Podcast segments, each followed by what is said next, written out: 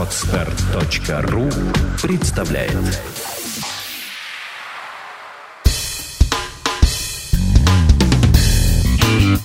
Малый бизнес. Сюрпризы недели.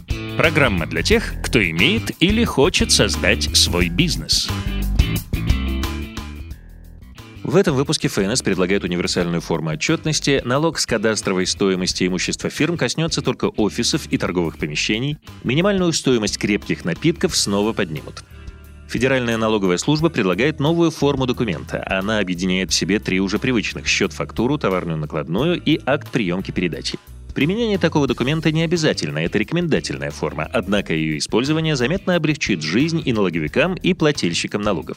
По подсчетам специалистов, фактическое снижение документа оборота втрое сэкономит всем участникам процесса до 30 миллиардов рублей в год.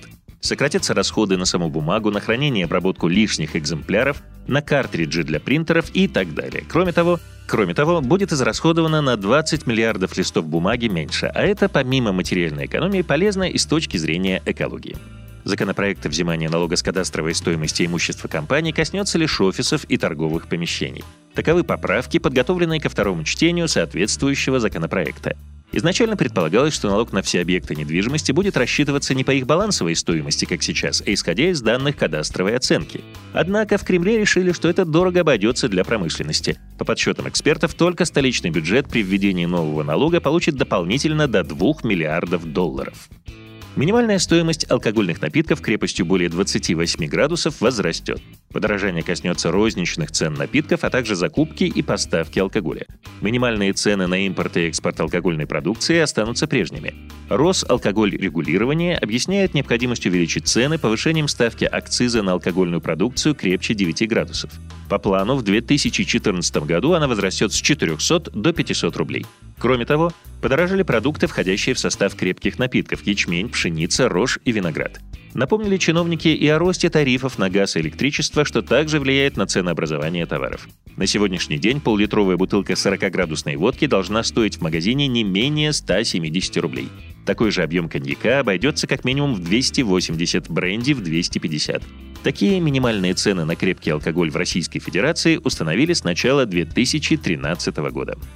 Роспотребнадзор напоминает, что организации и предприниматели могут подать уведомление о начале деятельности в электронном виде.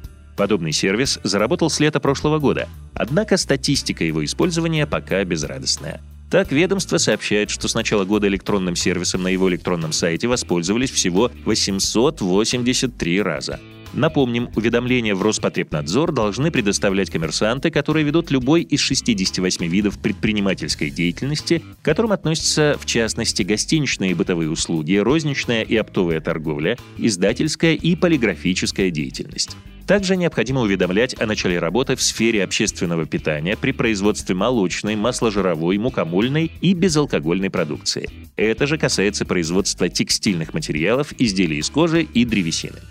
Допустившие нарушение правил бухучета смогут избежать ответственности. Это произойдет, если ошибки будут вовремя исправлены.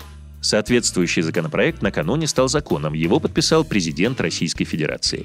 Документ также был опубликован и, согласно его последней статье, сразу же вступил в законную силу. По мнению авторов инициативы, новшество будет способствовать улучшению условий предпринимательской деятельности и повысит качество представляемой отчетности. Напомним, статья 15.11 КОАП грозит должностным лицам штрафом от 2 до 3 тысяч рублей. Грубым нарушением считается искажение сумм начисленных налогов и сборов не менее чем на 10%, а также искажение любой статьи, строки, формы бухгалтерской отчетности на ту же величину.